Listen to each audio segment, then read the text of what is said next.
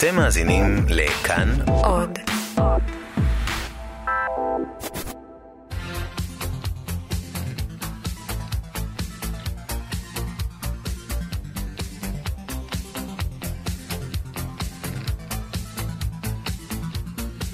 חלון גאווה עם איציק יושע. שלום, שלום לכם מאזיני כאן תרבות, אנחנו בעוד מהדורה של חלון גאווה. הוועדה לביקורת המדינה של הכנסת ייחדה השבוע דיון מיוחד שעניינו מצבה של קהילת הטרנסג'נדרים בישראל. אנחנו נביא לכם הדים מן הדיון הזה בתל אביב ובכפר סבא, יש לומר כפר סבא. ייפתחו השבוע קבוצות הורים בני קהילת הלהט"ב, ולרן דנקר יש אלבום חדש אחרי שתיקה ארוכה של אחת עשרה שנים. אלבום אישי יותר, חשוף יותר. גם יעקב גלעד יביא לנו שיר של יוצר היפ-הופ חתרני, וגם נהיה עם ספר חדש בתרגום לעברית, המגולל את חיי ההשפלה של הומו צעיר בצרפת של שנות התשעים. בצוות התוכנית היום חן עוז, טכנאית השידור, ויוסו רוקה, עורך משנה ומפיק. אני איציק יושע. חלון גאווה עם איציק יושע.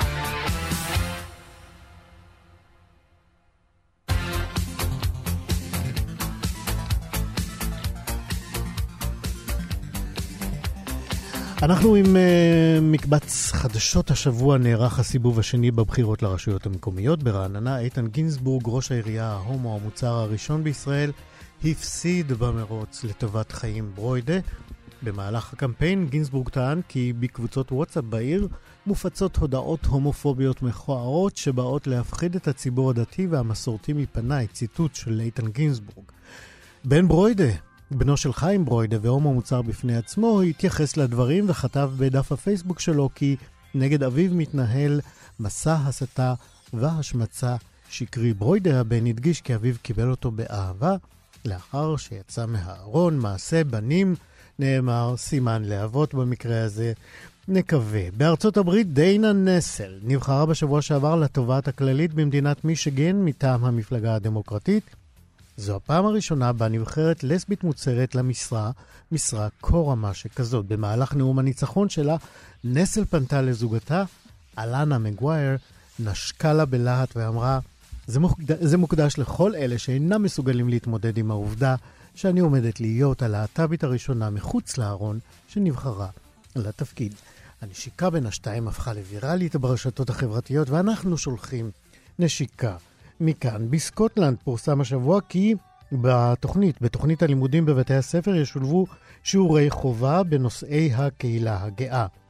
בכך, סקוטלנד תהפוך למדינה הראשונה בעולם שבה ילמדו בבתי הספר הממלכתיים את תולדות הקהילה הגאה וזכויותיה. הגרדיאן הבריטי שמדווח על כך מוסיף כי בתוכנית הלימודים ייכללו שיעורי היסטוריה של מאבק הלהט"בים והאינטרסקס, כמו גם שיעורים בנושאי הומופוביה וטרנסופוביה. וזה לידיעת המאזין נפתלי בנט, שמאס במערכת החינוך ומבקש עכשיו לנהל את מערכת הביטחון.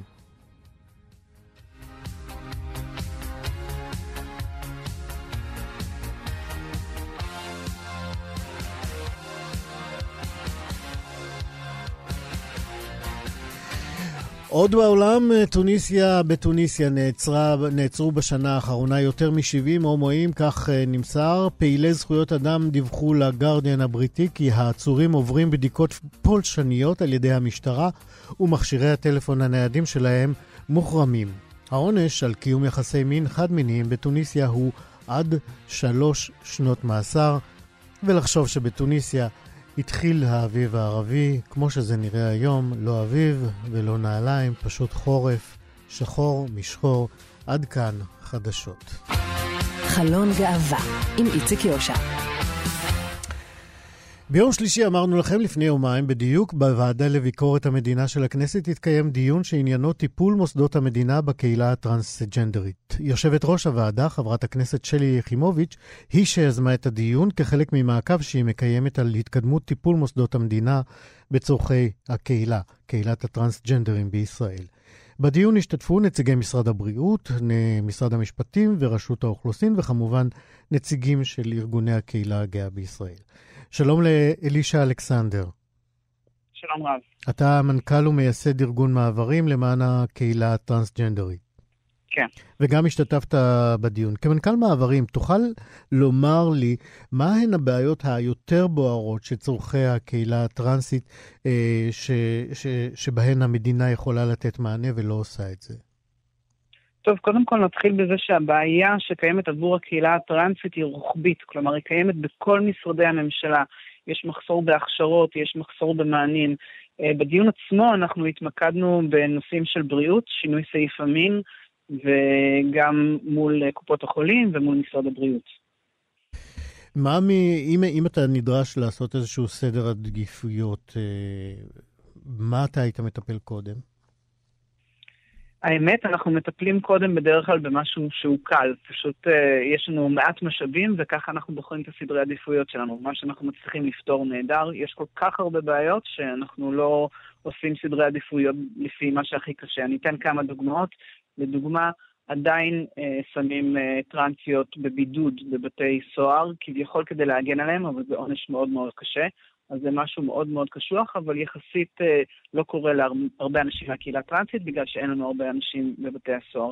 לעומת זאת, כל נושא של סעיף המין, שינוי סעיף המין, זה משהו שאם אה, אנשים טרנסג'נדרים מסתובבים בעולם עם מסמכים שאינם תואמים את המגדר שלהם, אז הם חשופים לאפליה והאלימות, וזה משהו שהוא מאוד מאוד מאוד רחב. כלומר, mm-hmm. הרבה אנשים נתקלים בקושי עוד, הזה. כן, עוד מעט נרחיב בזה. מה נושא נוסף שאתם אה, אה, עוסקים בשינוי לדוגמה, שלו? לדוגמה, אין, אין מספיק מענים במשרד הרווחה, זה משהו שלא נדון בדיון עצמו, אבל אה, הרבה פעמים שירותים שנתנים לאנשים שאינם טרנסג'נדרים, לא מאפשרים לאנשים טרנסים להיכנס לשם, בין אם מדובר במקלטים לנשים מוכות, לדיורים לחסרי בית וכל מיני שירותים שניתנים לאוכלוסייה הכללית, אנחנו בעצם מנועים מלקבל את השירותים האלה.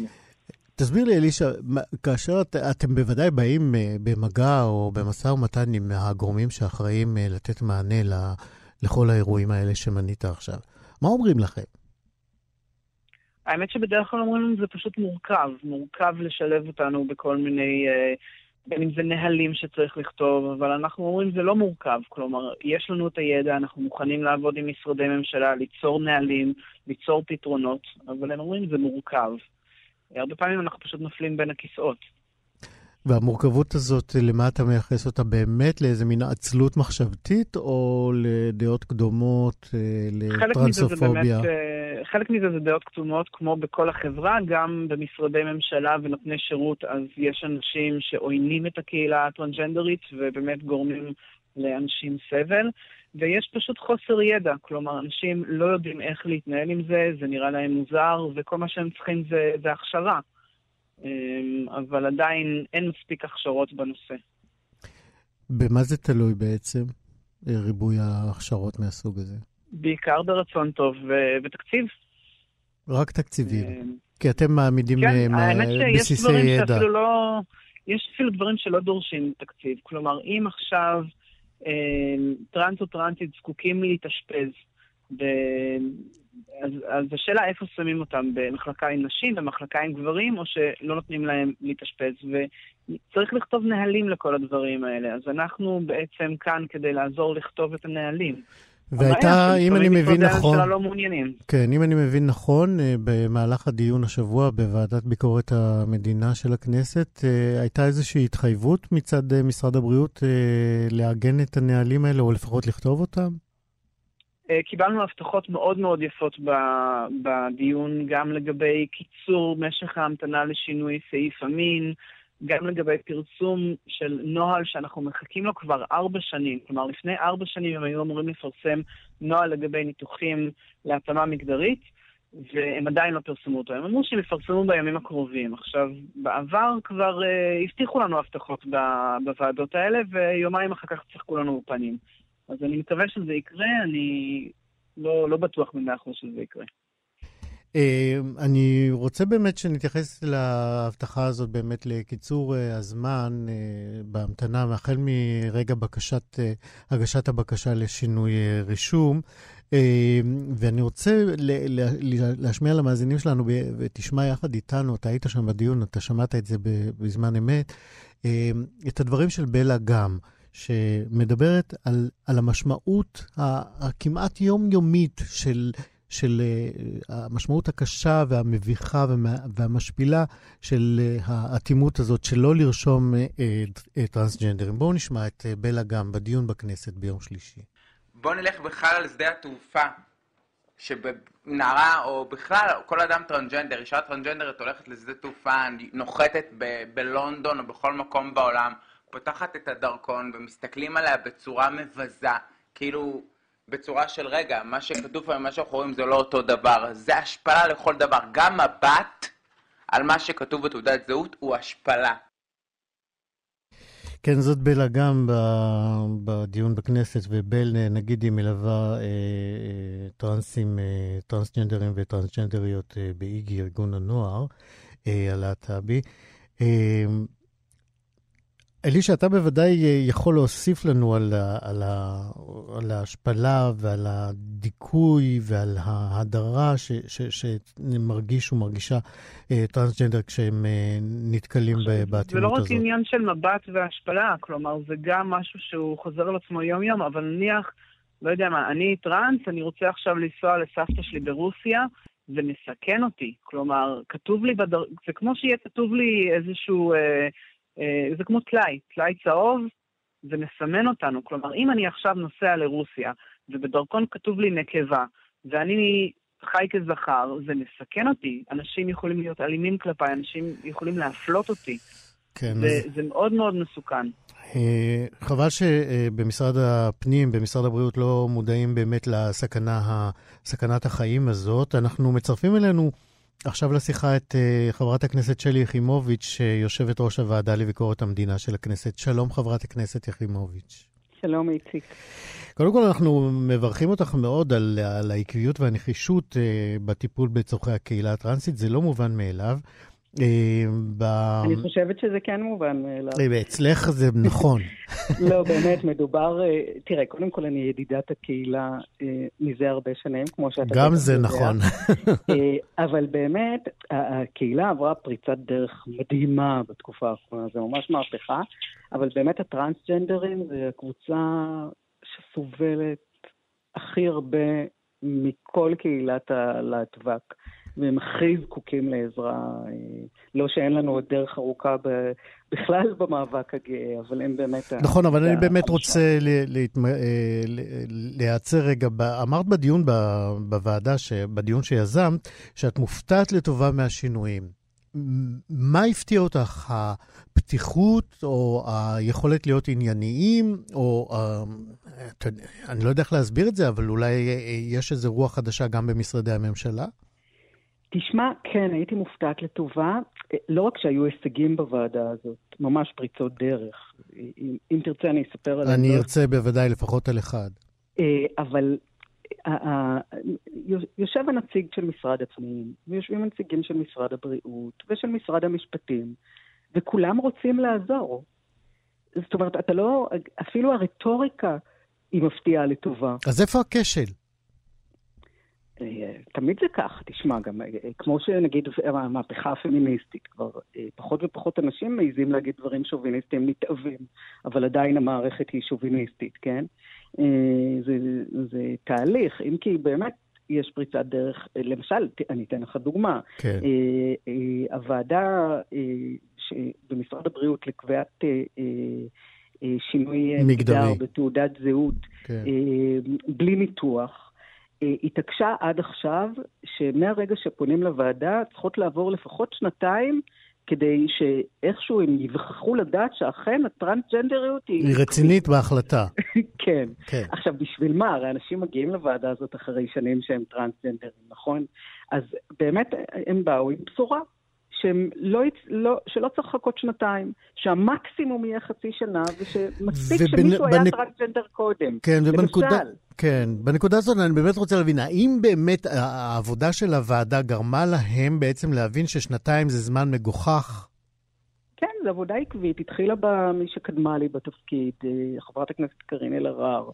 יש עוד ח"כיות, משום מה רק ח"כיות ששותפות למאבק הזה, כמו יעל גרמן, כמו מירב בן ארי, והלחץ התמידי, קודם של קרין, אחר כך שלי, בישיבות חוזרות ונשנות שאנחנו עושים בוועדה, וקוראים לנוגעים בדבר, הוא עושה את שלו, אין, אין מה לעשות. איזה עוד, עם... כן, איזה עוד פריצת דרך ראית מאז שאת מטפלת בקהילה, במסגרת הוועדה תראה, קודם שלה? קודם כל, הנציג של משרד הפנים סיפר על עלייה של חמש מאות אחוז בפניות לשינוי מגדר במשרד הפנים. השנה הושרו באמת מאה עשרים ושש פניות כאלה. מאה עשרים ושש הושרו, אני חושבת, כן. יש עוד כמה בצנרת, כן. והוא אה, ממש אה, הבהיר באופן הכי נחרץ שאין צוואר בקבוק, ושמי שעובר את הוועדה אה, מקבל אה, את האישור הזה. ודבר נוסף זה הנוהל לניתוחים, שהוא באמת גורם מאוד מעכב, שמתעכב כבר ארבע שנים. הגענו לפשרה בוועדה, שהנוהל, זאת אומרת, כל נציגי הקהילה תמכו בזה, זה היה בהסכמתם, שהנוהל יצא כשהוא חל על גיל שמונה עשרה ומעלה, ואחר כך נריב על ה-שש עשרה ומעלה. כשהוא יצא כמו שהוא, ואז משרד הבריאות אמר, אוקיי, אנחנו נשקול בימים הקרובים כבר להוציא נוהל. כן. לניתוחים. אלישע אלכסנדר איתנו גם על הקו, ואת הצטרפת אלינו במהלך השיחה איתו. היי, אלישע. ביום שלישי יש, אנחנו מציינים את יום הזיכרון לטרנסים שהיו קורבנות לטרנסופוביה בעולם. מה אתם מתכוונים לעשות ביום הזה, אלישע? האמת שזה קצת תלוי. אחרי, הייתה לנו ממש אופוריה אחרי הוועדה לפני, לפני כמה ימים בכנסת, אבל חשוב לזכור שלפני שנה משרד הפנים הבטיחו לנו לשנות סעיף המין באמצעות פתק מהרופא, ויומיים אחר כך הם פשוט שחקו לנו בפנים. אני מאוד מאוד מקווה שההבטחות שהובטחו בוועדה אכן יקרו, במידה והנהלים של השינוי סעיף מין וה... וה... נוהל של הניתוחים לא התפרסמו תוך כמה ימים כמו שהם הבטיחו, אז אנחנו מתכוונים לעשות תהלוכת לפידים שאנחנו נסיים אותה באמת בהפגנת זעם. כלומר, אני חושב שחשוב להדגיש את הקשר. יום הזיכרון לקהילה הטרנסית, השנה סוניה שווסטר, אחת מהטרנסיות הראשונות בישראל שישבה בכלא על זה שהיא הייתה טרנסית, היא נקברה כגבר בגלל נהלים מסורבלים ומיותרים. כן, כלומר, ב... היא לא הצליחה לשנות את סעיף המין שלה, למרות שהיא חיה כאישה עוד לפני שכל האנשים שיושבים בוועדה הזאת בכלל... כן, אנחנו מלדו. מכירים את זה גם מגילה גולדשטיין שנקברה כן. כגבר. עכשיו... אנחנו חייבים לסיים, חברים. אלישע אלכסנדר, מנכ"ל ומייסד ארגון מעברים למען הקהילה הטרנסג'נדרית. חברת הכנסת שלי יחימוביץ, יושבת ראש הוועדה לביקורת המדינה בכנסת. תודה רבה לשניכם. תודה רבה. תודה רבה. רבה. להתראות. חלון גאווה עם איציק יושע. בכל שבוע יעקב גלעד מביא לנו שירים של מוסיקאים יוצרים להט"בים שמאירים זוויות שונות בגזרת המוסיקה של יוצרים בני הקהילה. היום הוא מביא לנו את אומן ההיפ-הופ פרנק אושן עם שירו פורסט גאמפ. פרנק אושן הוא אומן היפ-הופ, אר אנד בי, כותב שירים לאחרים, היו לאלבומים של עצמו, היה חבר בהרכבים. באלבום השני, אלבום הסולו השני שלו שנקרא Channel Orange, היה אלבום יציאה מהארון. בתחום של ההיפ-הופ זו הייתה מהפכה ענקית, כי היפ-הופ, לכל מי שיודע, היה תמיד הומופובי ומיזוגני. פתאום צץ מישהו מתוכם ויוצא עם אלבום לגמרי, לגמרי גלוי וברור, שבו הוא לא מסתתר מאחורי מילים כמו you, הוא אומר him. שיהיה ברור שהוא מדבר על גבר. שיר אהבה, שיר האהבה שלו והכאב שלו הם שירים שמדברים על גברים. האלבום הזה חולל מהפכה בהרבה מובנים, ונתן, פתח את הפתח להרבה אומני היפ-הופ ו-אר אנד בי אה, שהם גייז, לצאת בגלוי עם הזהות שלהם, עם האומנות שלהם, עם הכתיבה שלהם, וגרם לכל ההומופובים למיניהם אה, קצת להירגע ולהתבייש. פתאום זה הפך להיות פחות מקובל, למרות שעדיין יש פה ושם שרידים, אבל זה הולך ודועך, וזה די בזכותו ובזכות המהפכה שהוא עשה, שהוא חולל. השיר שאנחנו שומעים נקרא פורסט גאמפ, שיר אהבה שכתב לאהוב נעוריו, שיר כואב, שיר יפהפה. מי שראה את הסרט פורסט גאמפ יודע שלאורך כל הסרט אמא שהוא קוראת לו רוץ פורסט, רוץ פורסט, רן פורסט, והוא אומר, אתה רץ לי בתוך הראש, בתוך המוח, בתוך הנשמה, שיר יפהפה ופורץ דרך. know you're forest. I know you wouldn't hurt a beetle, but you're so buff and so strong. I'm nervous, forest. Forest Gump. My fingertips and my lips, they burn from the cigarettes. Forest Gump, you run my mind, boy. Running on my mind, boy. Forest Gump, I saw your game, Forest. I was screaming, run forty-four, but you kept running past the end zone. Oh, where'd you go, Forest? Forest Gump, my fingertips and my lips, they burn from the cigarettes. Forest Gump, you run my mind, boy. Running on my mind, boy. Forest Gump, forest green, forest blues.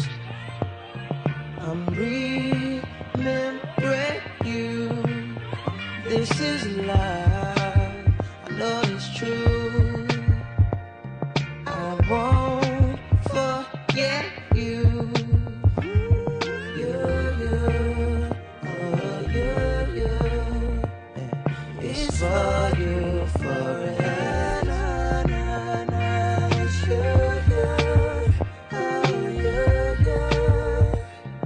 It's for you, Forest, Forest Gump.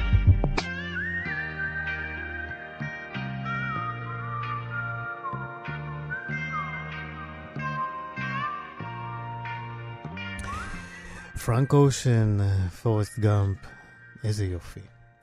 היום בערב תיפתח בבית אגודת הלהט"ב בתל אביב קבוצת הורים בני הקהילה. זוהי קבוצה ראשונה מסוגה מתוך שתיים שקמו לאחרונה, וזה שיתוף, תוצאה של שיתוף פעולה בין מכון אדלר לבין בין מכון אדלר לאגודת הלהט"ב. קבוצה נוספת תיפתח בכפר סבא ביום שני הבא. את הקבוצות האלה ינחו דניאלה קרמר, שלי נתן ו אייל אמיתי ממכון אדלר, ואנחנו אומרים שלום לאייל. שלום אייל אמיתי. שלום לאיציק יושע. שגם אתה מנחה קבוצות מטעם מכון אדלר, נכון? נכון. הוא מטפל. קודם כל מבקש להגיד לך המון תודה שבחרת להקדיש את הדקות האלה לדבר החשוב שאנחנו עושים. אנחנו עושים את העבודה שלנו. וזה לא מובן מאליו, ותודה רבה. תודה לך. תגיד, למה קמו בעצם קבוצות ההורים האלה? איזה צידוק יש להקמתן? על הפתיחה שאלה כזו טובה. Mm-hmm. שאלה טובה כי גם אנחנו התלבטנו בה בדרך.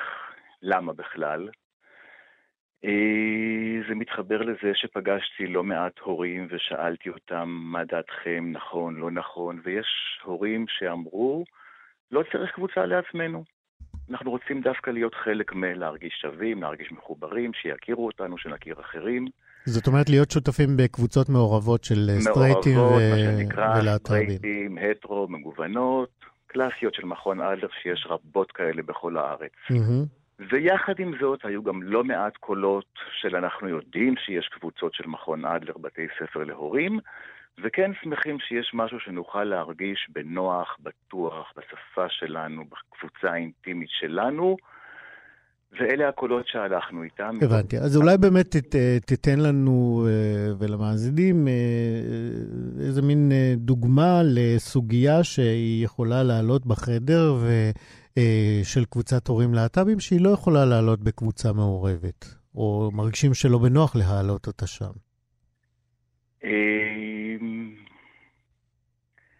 זה ככה.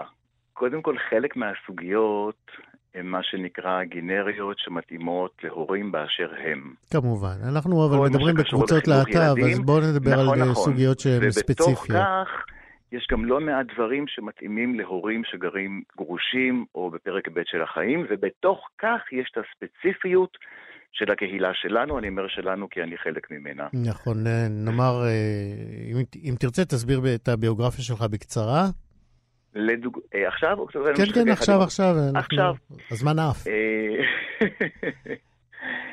אוקיי, אז אני עצמי אב לארבעה ילדים, שלוש נכדות.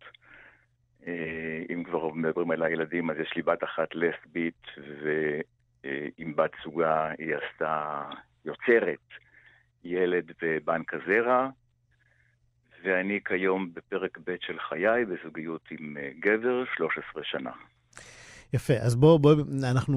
ונחזור לק... לדוגמאות שכנת עליהן. כן, לקראת עליהם. סיום החלק הזה. דוגמאות מאוד קלאסיות.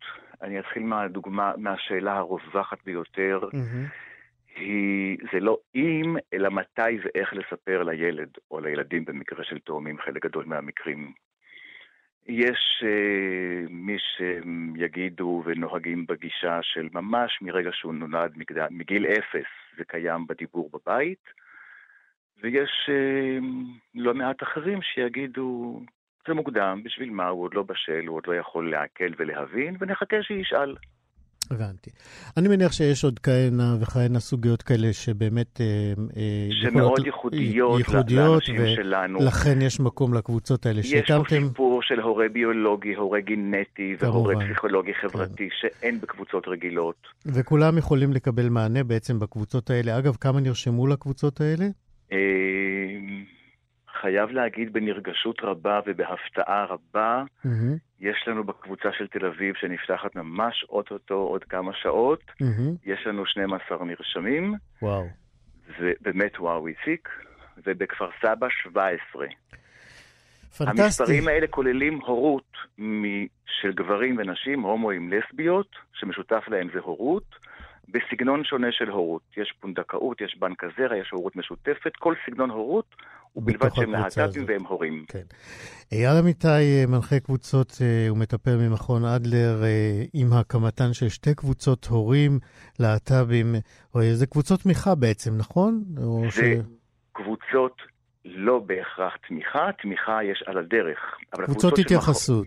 הקבוצות של מכון אדלר הן קבוצות שהן במקור נקראות בית ספר להורים, mm-hmm. וקבוצות של המפגשים יש נושאים, יש תיאוריה שאנחנו מעבירים, יש גישה שאנחנו מלמדים.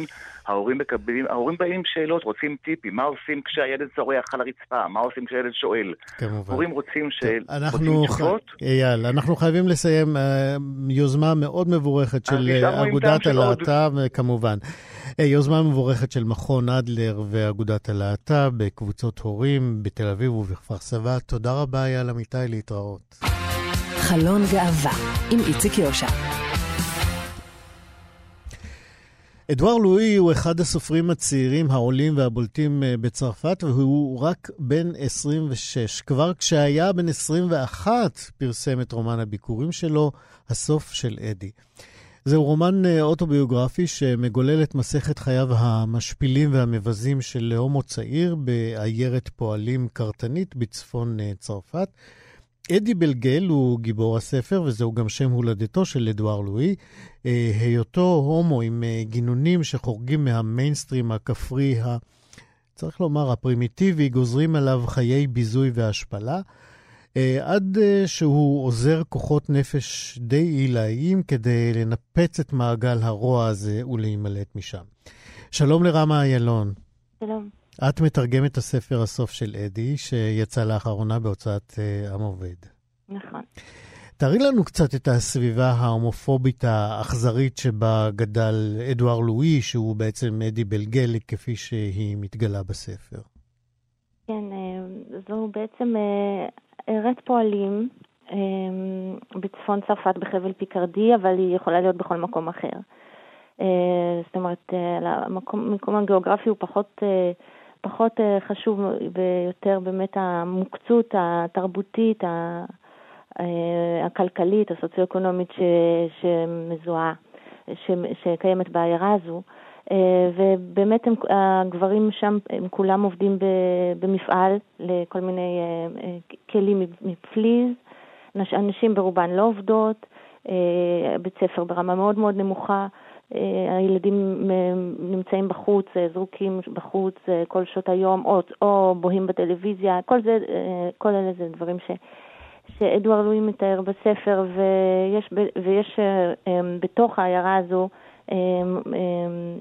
יחסי כוחות מאוד ברורים של אלימות, שנובעת בין היתר באמת מהעליבות ומהדלות ומאלכוהול, שמאפיינת את כל החיים של כל העיירה, כן. אבל היא במיוחד מופנית ומורגשת, לפחות בספר שלנו, כלפי אדי בלגל. נכון. ש... ובלגל צריך לומר, בצרפתית יש לשם הזה בסלנג, או ממש בשפה, משמעות נוספת. מה המשמעות של בלגל? כן, בעצם, בל, גל זה פרצוף, ובל זה יפה, זה פרצוף זה מין יפה, חתיך או כזה. איזשהו חתיך, כן, משהו כן. מאוד סלנג, מאוד יומיומי. אבל השם, השם הזה קיים, זאת אומרת, זה לא, זה, הוא כן מורר לג וצחוק כשהוא, כשהוא, כשהוא מופיע אצל בו. בחור שהוא נראה הומו או נשי או לא עונה על הסטריאוטיפים. בואי, בואי באמת נשמע כן. קטע אחד uh, מתוך הספר, שבו קבוצת הבריונים, הנערים האלה, תופסים אותו בחצר ויורים בו מת, מתחים איומים של רוע. Uh, זה קטע שקרה בשבילנו, יובל גנור. יכולתי להריח את הבל פיהם כשהתקרבו אליי, ריח של חלב חמוץ, של פגר. השיניים שלהם, כמו אלה שלי, ודאי לא צחצחו מעולם. הג'ינג'י הגבוה והגיבן הנמוך צעקו. העלבונות והמכות הותחו זה אחר זה, ואני המשכתי לשתוק. מתרומם, נושך קריות, אוכל בתחת, קוקסי, נטחן בתחת, פוסי, מנקה חורים, מלקה קשחים, בועל טוסיקים, מתחנגל, מפיל סבונים, בוחש בשוקו, וגם הומו, גיי. כן, זאת הרמת הכללות שה... שלואי ספג, לואי הגיבור, כן, אדואר לואי, תיכולה למכר במשך שנים עד שהוא החליט לעזוב. אנחנו לא ממש נגולל כאן את כל התהפוכות שהוא עובר.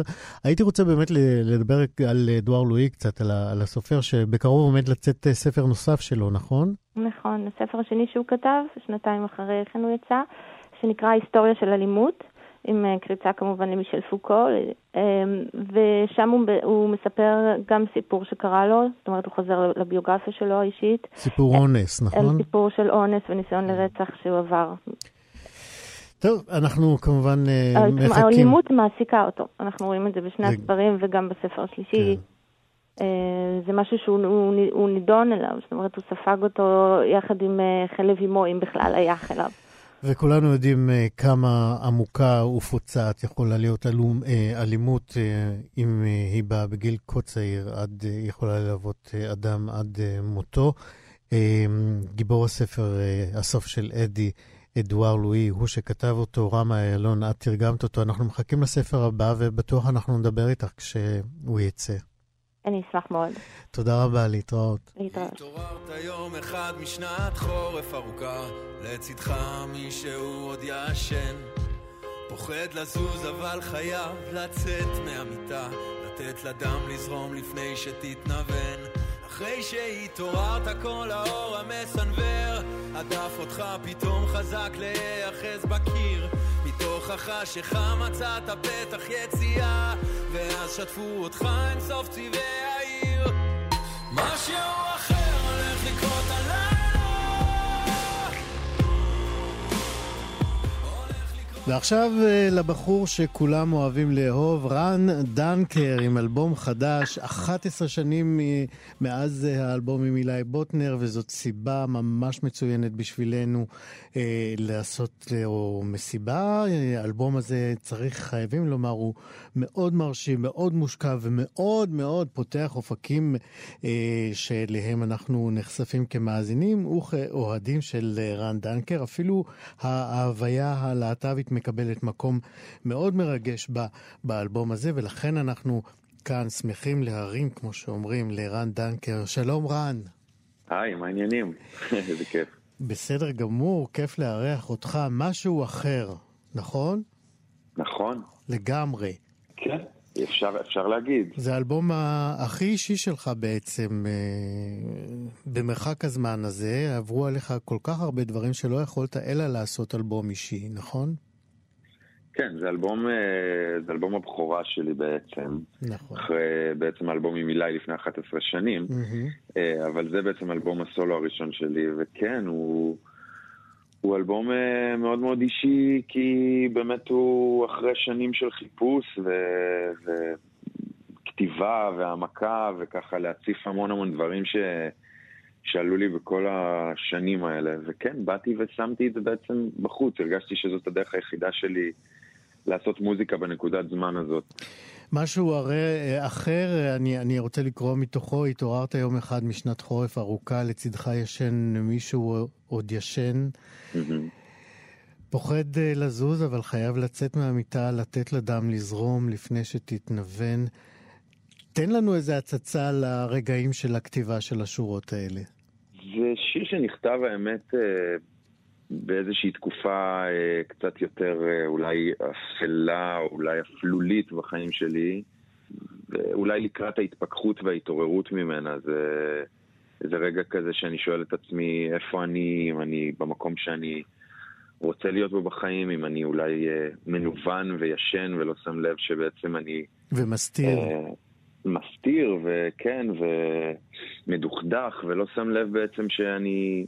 שוקע לתוך איזשהו שהוא בור שחור כזה. ושיר בעצם מדבר באיזשהו אופן, אתה יודע, בלי לפרשן אותו יותר מדי, על הרגע הזה שבעצם יש איזו התעוררות ורצון להשתף בחיים, גם הפיזיים בחוץ, וגם לתת ללב להתרחב ולהיות, לתת, לתת אולי את האפשרות להיות באומץ. ובשיר אחר יותר חשוף, אולי אפשר לומר, אתה אומר, טעות היה לאהוב אותי ולא לחשוב שאולי אני אעזוב. כן. גבר שוקע לגבר, עשית לנו בית. קח אותנו לפינה הזאת גם. טוב, זה שיר, אתה יודע, הוא מתאר, הוא מאוד ברור, אבל זו השאלה שלי גם באמת על בית, זו השאלה זהותית, אמינית. הגעתי למקום שאני, אוקיי, יש לי אהבה חדשה, ואני נמצא כביכול במקום שחשבתי שאולי, לא יודע, יפתור את מכאובי הנפש, אבל אז אני מבין שבעצם זה משהו הרבה יותר קדום, ושבית זה דבר שמאוד מאוד קשה לי להיות בו, ושאני רוצה לשבור כל הזמן, וגם גבר שוקע לגבר מסמל כל מיני דברים בתפיסה שלי. זה באמת לוקח לכל מיני מקומות, והכל באמת נמצא שם בתוך המשפט הזה. אני מרגיש שזה באמת המשפט של השיר, שאני לא יודע כמה, כמה יבינו אותו ויצללו לעומק של מה שעמד מאחורי זה, אבל זה גם לא באמת חשוב כל כך. נכון, העיקר שאנחנו אוהבים את זה, אוהבים אותך, רן דנקר, מאוד מאחלים הצלחה לאלבום החדש, האישי, החשוף, היפה הזה. תודה רבה ובהצלחה. תודה רבה לכם. להתראות, ביי ביי. אחרי שהתעוררת כל האור המסנבר, עדף אותך פתאום חזק להיאחז בקיר, מתוכחה שחם מצאת פתח יציאה. זהו חברים, עם רן דנקר והאלבום החדש שלו אנחנו נפרדים. עוד מהדורה של חלון גאווה הגיעה לכדי סיום. תודה רבה לליאור סורוקה, העורך המשנה ומפיק התוכנית. טכנאית השידור שלנו היום הייתה חן עוז. אני איציק יושע, נתראה בשבוע הבא. ביי ביי.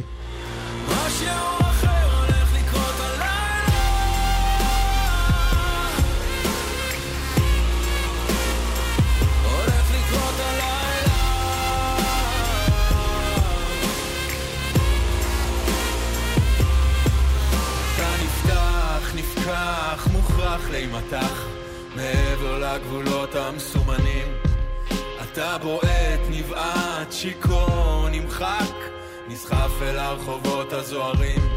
אחרי שהתעוררת כל האור המסנבר, עדף אותך פתאום חזק להיאחז בקיר, מתוכך שחם מצאת בטח יציאה, ואז שטפו אותך עם סוף צבעי העיר.